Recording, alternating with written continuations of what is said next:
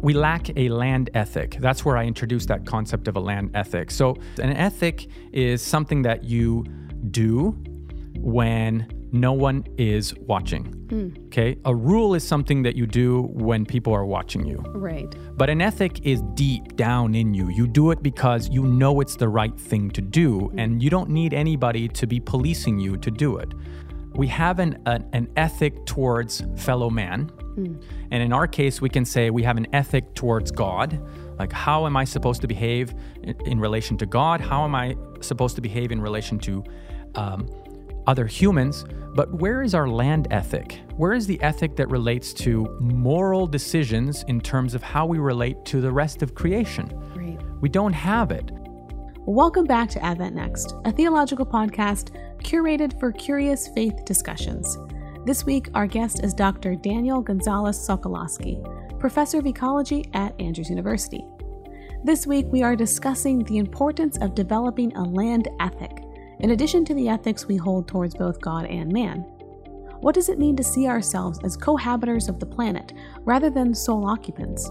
How can we develop a moral compass for how we treat the habitats and life forms with whom we share this vast yet limited resource called Earth? Before we get started, we want to thank the Adventist Learning Community for making this program possible. If you're not already following us on Facebook, Instagram, or YouTube, be sure to find us at the handle @AdventNext. I'm your host, Kendra Arsenault, and this is Advent Next.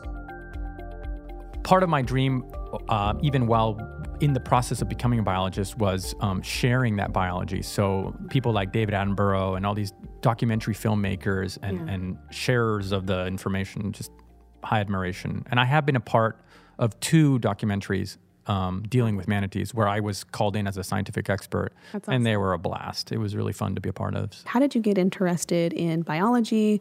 How did that become a passion of yours? And where did you study? Yeah. Well, first of all, thank you for having me. I think, biology is a broad field. And I think a lot of people that are interested in ecology, in field biology like I am, can trace the origin of that desire to their early childhood. And that's certainly the case with me. I knew from very early on that I wanted to be a biologist. I didn't know at the time that it was called being a biologist, but I recall, for instance, in fifth grade during a science project where I prepared a project here locally on an endangered butterfly that we're still dealing with. And I went to Andrews University to talk to someone at the biology department. I didn't know anybody, to help me find a specimen similar or maybe of that butterfly that I wanted to do the presentation on.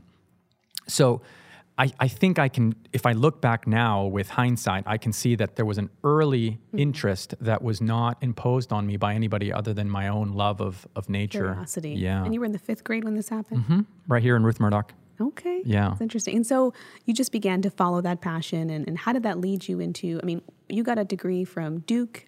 Yeah. So I in high school, I already knew, okay, I want to be a biologist. I had, I watched documentary films in nature. I was an avid fan, and I would consume National Geographic's like maybe other kids consume comic books. Yeah. I wasn't really interested in sports. I played sports, but never at like the competitive level. And so I knew I was heading that direction, and most everybody in the church that is science-minded automatically assumes or is pointed towards the medical field. And I went to high school in Montemorelos in Mexico, and there's a medical school there. So the vast majority of my classmates that were science-oriented went to medical school. Interesting. And I took the route of, no, I want to be a biologist. And I came to Andrews with that. How did you make that internal decision, though? Because I'm sure there was a lot of pressure, right, exteriorly to kind of... Well, I credit my parents. Every family is different, and certainly different ethnic groups have different pressure on their kids. And in my case, both my parents are educators. They both have PhDs in education. So they believed in education, but they also believed in following your own desire and your passion. And so they never, they just said, you're going to college. What you study there, that's up to you, but we're going to help you go to college. So there was no pressure to go to medical school or dental school. That was never even assumed. And so I just didn't have that. And I never had that desire. I'm not as interested in humans in that sense. Okay. And so how did that lead you? And you have your PhD from Duke. Yes. So I did my undergrad here and then subsequently a master's at Loma Linda. And then the doors were opened for a PhD at Duke, which at the time I didn't really realize what I was getting myself into. I knew I wanted to do a PhD in biology.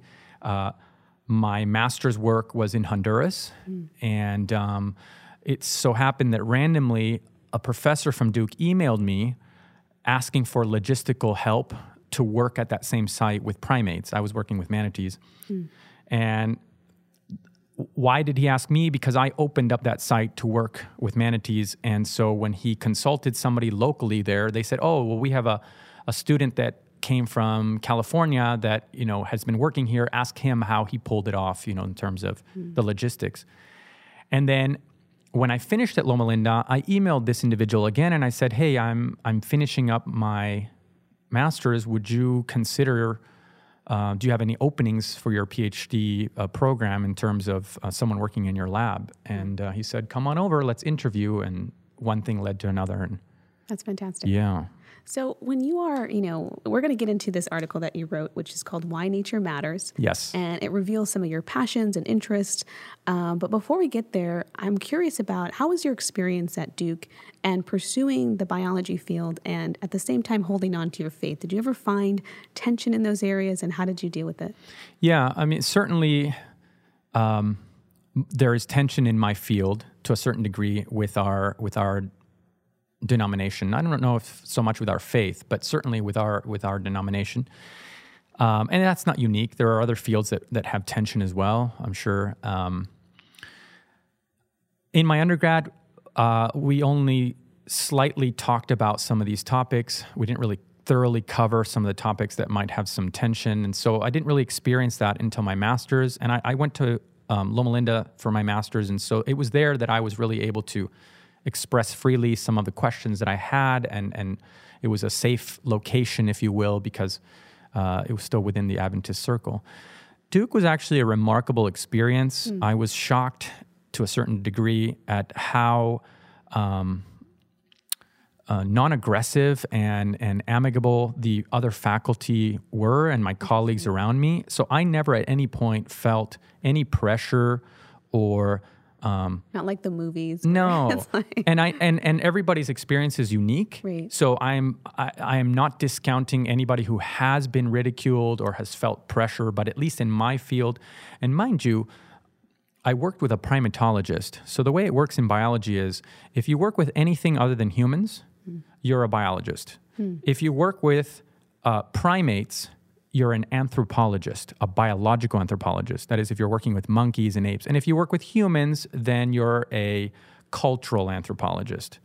So I was working with a biological anthropologist. That means that department specifically studied monkeys, apes, all primates, and primate evolution. So that would be the department that you would think would be the absolute most controversial and contentious with someone that believes in creation. And that wasn't the case. That wasn't the experience I had. That's awesome. That's super awesome. So tell me a little bit about this article, because you have, this is a passion project of yours in which, you know, there is some apathy within the church regarding their responsibility for stewardship of the planet. So introduce us into this and kind of where this came about. Yeah, so the article is titled Why Nature Matters, and it is an article directly written to just educators at all levels. And the secondary title is Seventh-day Adventism or Seventh-day Adventist Education in the Anthropocene being the proposed period that we're in now, where we are having a sizable impact on the planet. So the purpose of the article is to bring awareness to our educators to the plight of the planet, where we are right now, biologically speaking, and in a way that is relevant today, right? What does it mean to be an Adventist in 2020? Right. That's the purpose of the paper. Right. And I went to a presentation you gave, and you showed an interesting graph, and maybe you can talk a little bit about that, about the more Bible-believing you are, the less you're... Yeah, so there isn't a whole lot of study that has been done, at least that I'm aware of, looking at relationships between religious belief, or in this case, a Christian belief, and environmental appreciation or the regard for the environment. Right. And this particular relationship, it was a graph that showed a nice linear relationship that was extracted from two questions from a Pew survey, a religious survey of like 30,000 people of all religious backgrounds, including atheists. It was two questions. One question was relating to which do you think better explains the origin of life or the diversity of life, you know, evolutionary theory versus creation? And do you think that environmental regulations overall are good, like are beneficial, or are overall, you know, bad? Negative, right? Yeah. And so the relationship was that those that tended to think that environmental regulations were bad also had a high score for,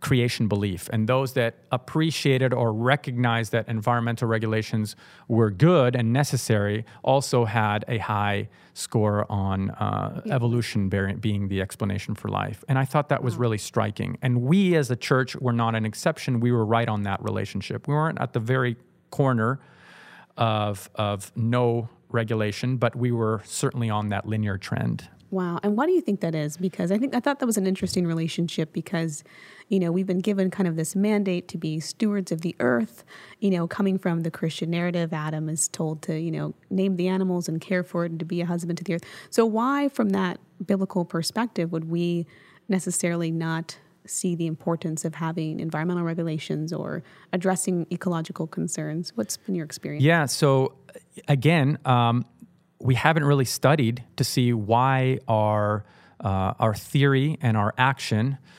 don't match.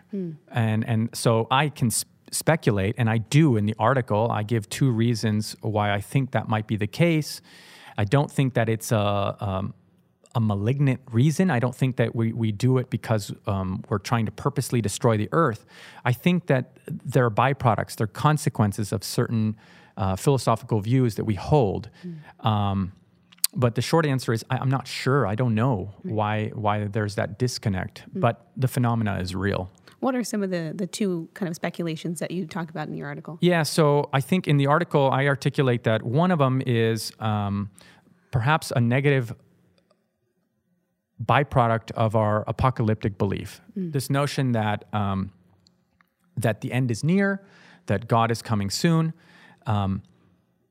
gives us relief from the guilt that we should feel for destructive behavior. So think of it as sort of the ultimate cop-out. I don't have to worry about the state of the planet because God is coming soon. Everything's going to be recreated. Everything's going to be redone. So why would I spend time, energy, money to preserve, to protect things, to restore things, if in the end that's all going to be done away with. I've actually heard people say this. Yeah, and it's commonly used. I've heard this my whole life. In fact, some people have told me, "Why are you squandering the talents that God has given you, protecting manatees?" Like, it's a candid way of saying, "Who cares?" And what that is it's a deep lack of understanding of how nature works and what it even means to be human. Wow. Yeah. It's interesting because I've heard it said, and it's like, well, why do you take a shower every day if you're just going to get dirty again? You know, like, why keep up with certain hygiene practices? I mean, so that, I think the logic of that breaks down. Yeah, the logic is certainly flawed. I mean, in our church, we have two, I would say, pillars that arose early on in our foundation, right? The emphasis on education is very strong. And we think of it now, and it's sort of obvious or, we don't even question it. But we could have gone in different directions. Not all Christian denominations emphasize education. In fact, some shy away from it. They see it as a danger. But not ours. We value education. I think the average Adventist has a higher level of education than, say, the average non Adventist, because we put emphasis in that. We build, the first thing we build is a school, right? Mm. The second thing we build is a hospital. So we really emphasize human health. We don't care so much about the health of the planet or the health of animals, but human health, we're really good. We have top-notch hospitals. We push medicine. We place our doctors in a pedestal. You know, they are the supreme, sort of right next to our clergy, and rightfully so in certain respects, right? Yeah. I mean, doctors are very, very important. I'm not trying to demean that at all. But you could use the same logic and say, hey, the end is near. I'm getting a whole new body. I'm not taking this one with me when God comes. You know, the Bible says ashes to ashes.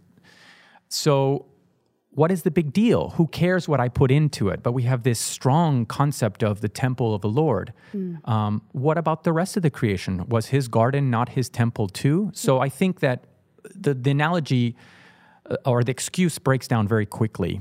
Wow. If you think it through. No, I think so. And I think that's a really great point too. Like, we don't tend to put a lot of resources when it comes to nature. What is some of your critique about, you know, what are some of the things that kind of get under your skin when you're thinking about we should be putting more resources and times into X areas? Well, certainly if you read we put out an official statement, the church put out an official statement on the environment in like the mid-90s. I want to say 93, 94. I have it in the article.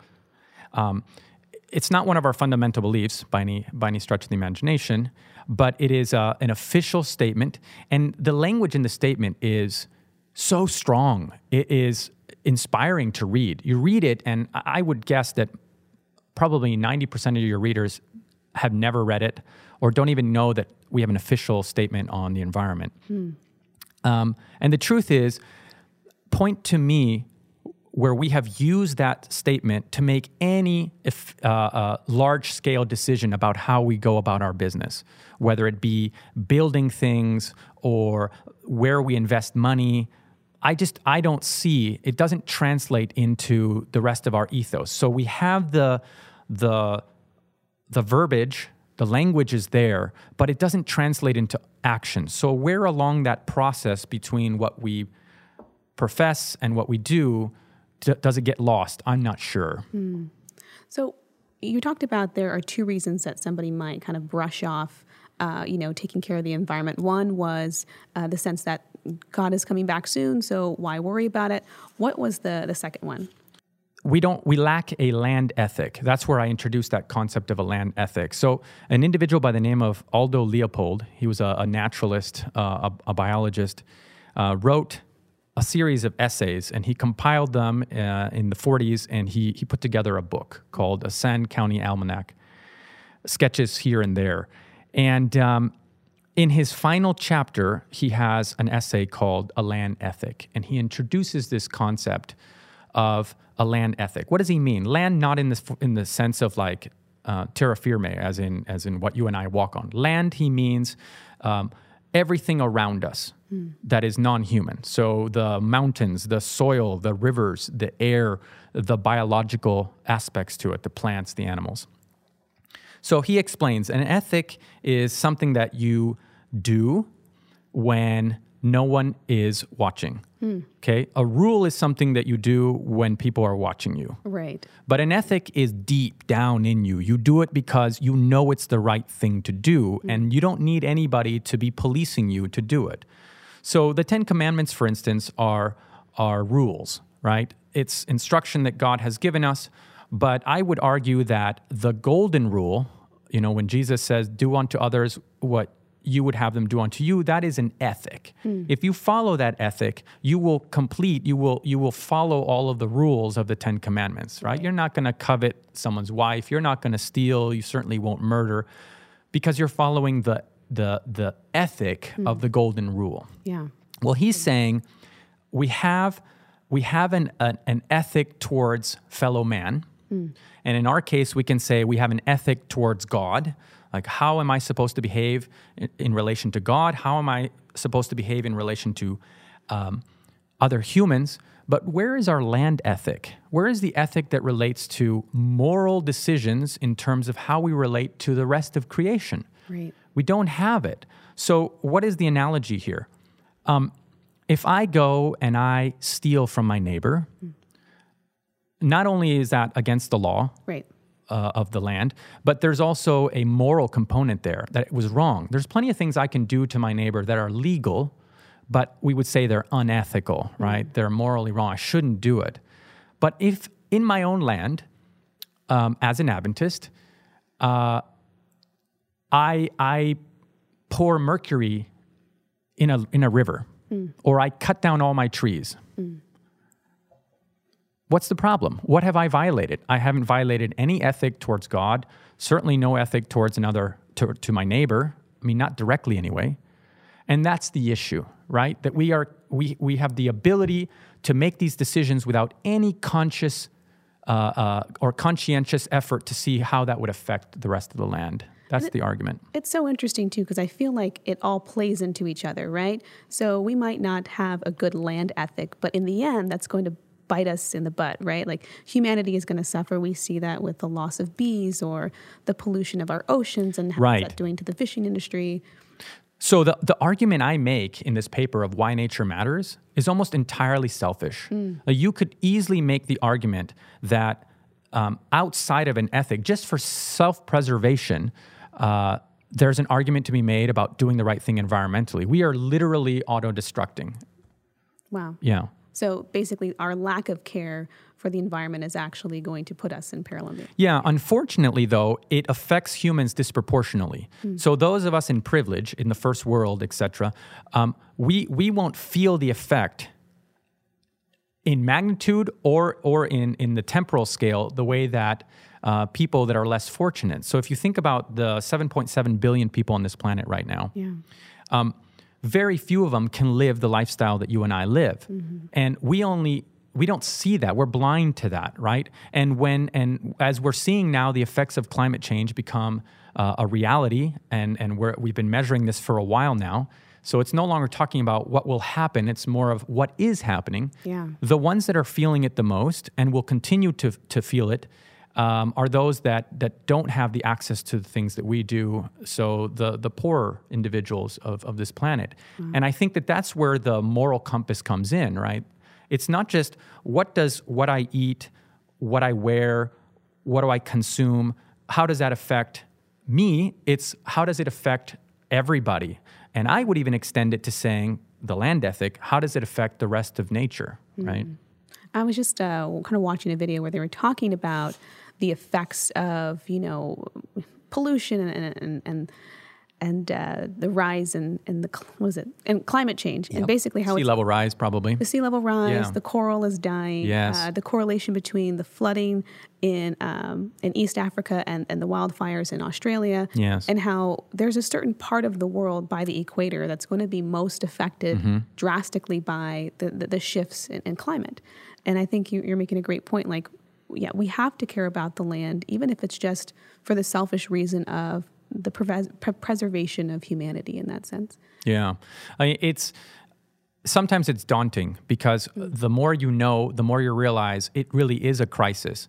And oftentimes I'll have students that will walk away from my talks quite depressed because I don't necessarily offer all the answers. And a lot of the answers are difficult, right? Yeah. These aren't easy. These are global problems.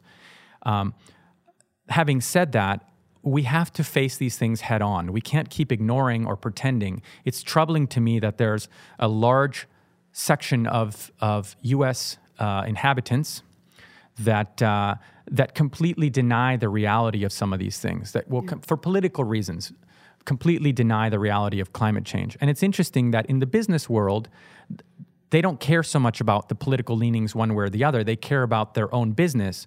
And so companies that are into transportation they model and they are on the forefront of what climate change is doing because it affects their bottom dollar. Yeah, and it's interesting because we have this sense that we don't want to regulate big corporations, but they're the ones who stand the most to gain by disregarding some of these laws. Yeah, and I make that argument in the paper. A lot of emphasis is put on personal behavior, and you have these companies, these global conglomerates that are saying, do the right thing, recycle, reuse, etc.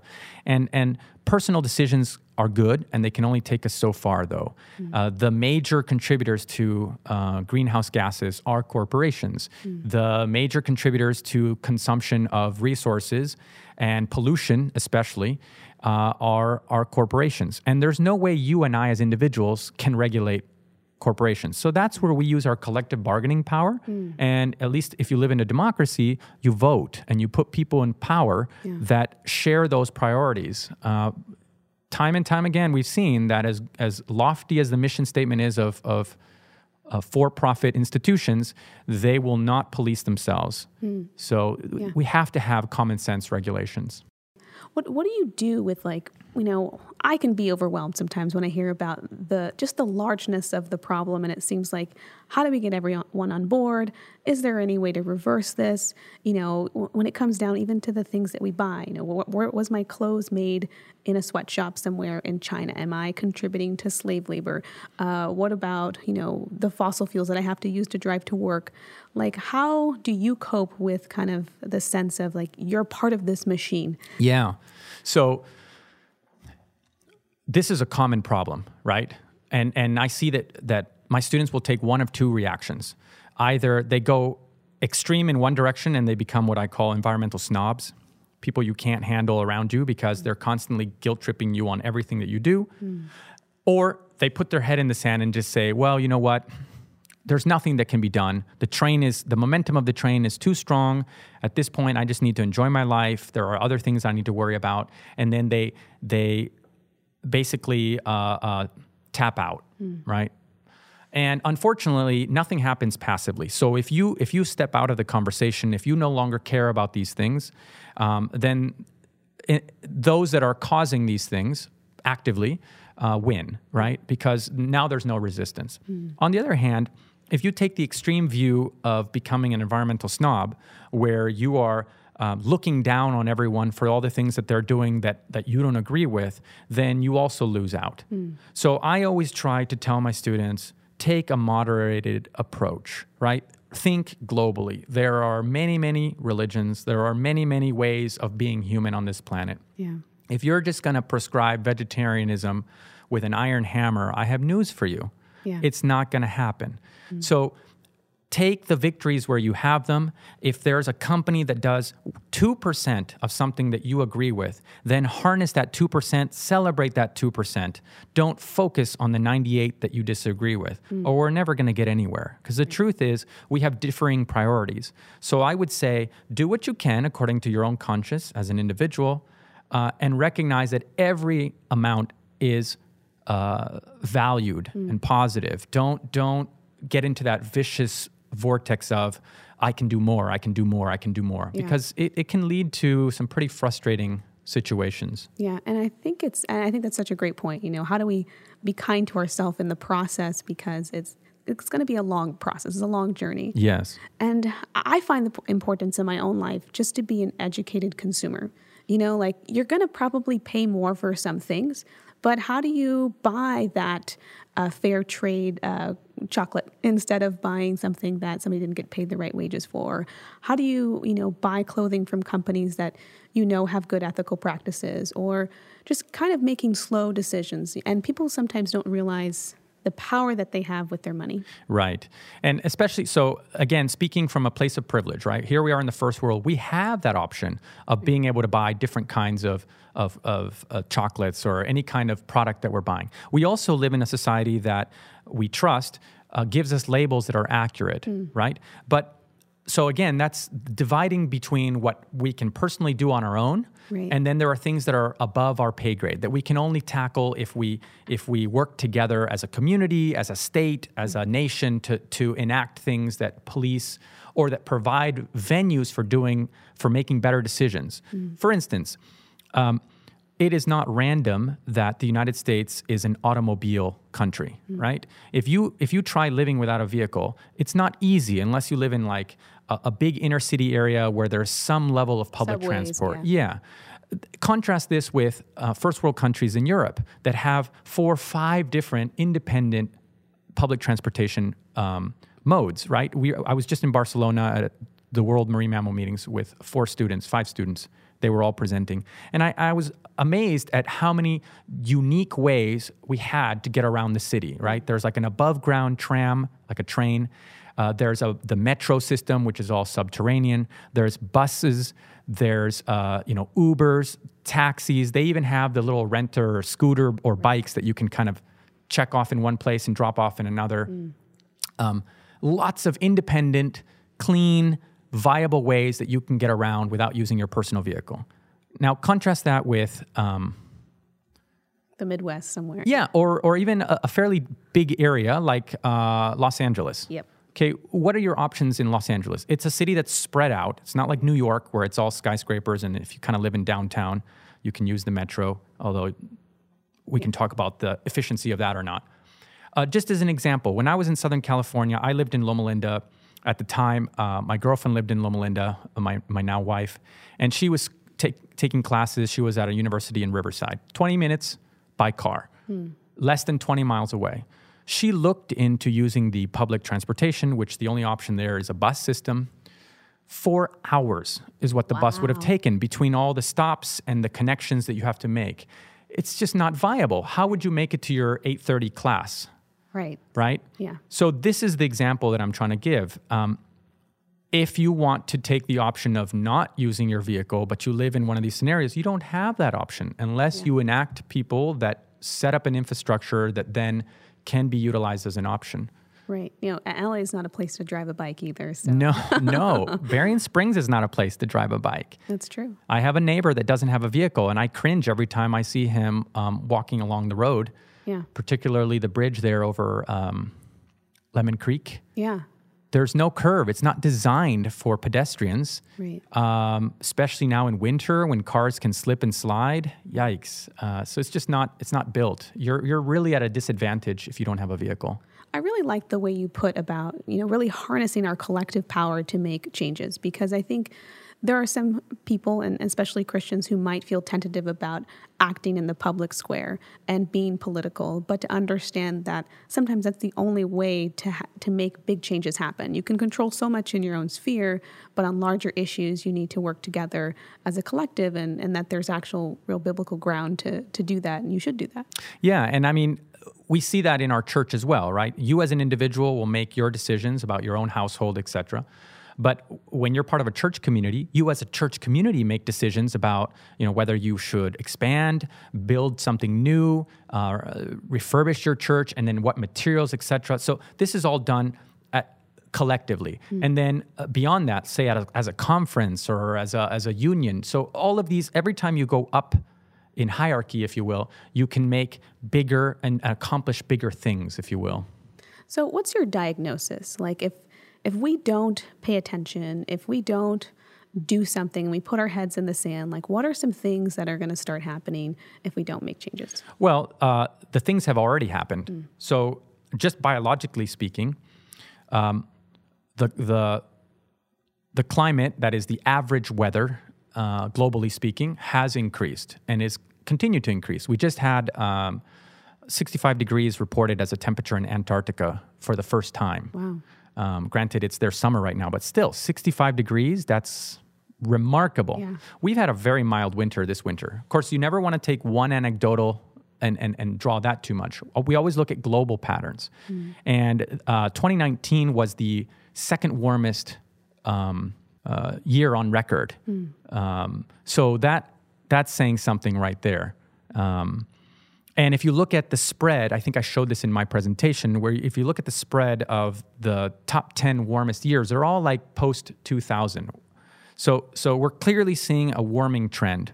Mm. And you might think, well, what's the big deal with that?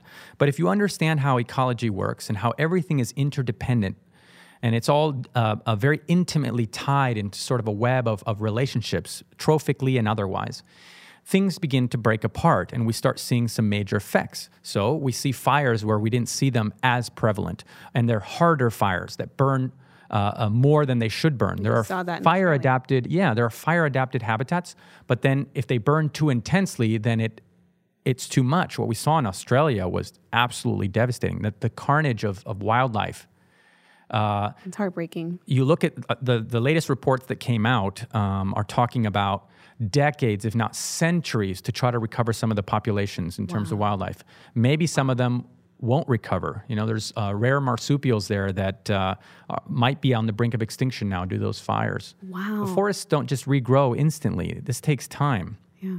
So, you know, that's devastating. We're seeing floods. We're seeing natural disasters, if you will, which are nothing new, but we're seeing them in locations and at frequencies that the models told us that this would happen. And so that's an effect. We're seeing range shifts. So the range is where a species is found. Mm. And as climate changes, then the niche, what that species is adapted to survive in, shifts. And so they must shift too.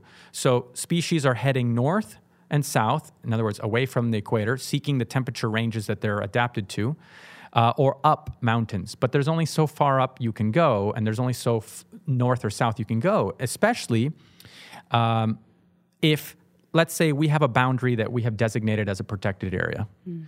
And then there's a species range shift, and it shifts outside of that park and into areas that now are used for agriculture, farms, cities, whatever. There's nowhere for them to go. They're squeezed out of their available habitat. So that wildlife area is still there, but it's no longer suitable for the species that it was designed to protect. Wow. And we're seeing that. We're also seeing the emergence of diseases that weren't there before. And so we've had a fungal disease that has wreaked havoc on amphibian populations globally. Mm. We've seen...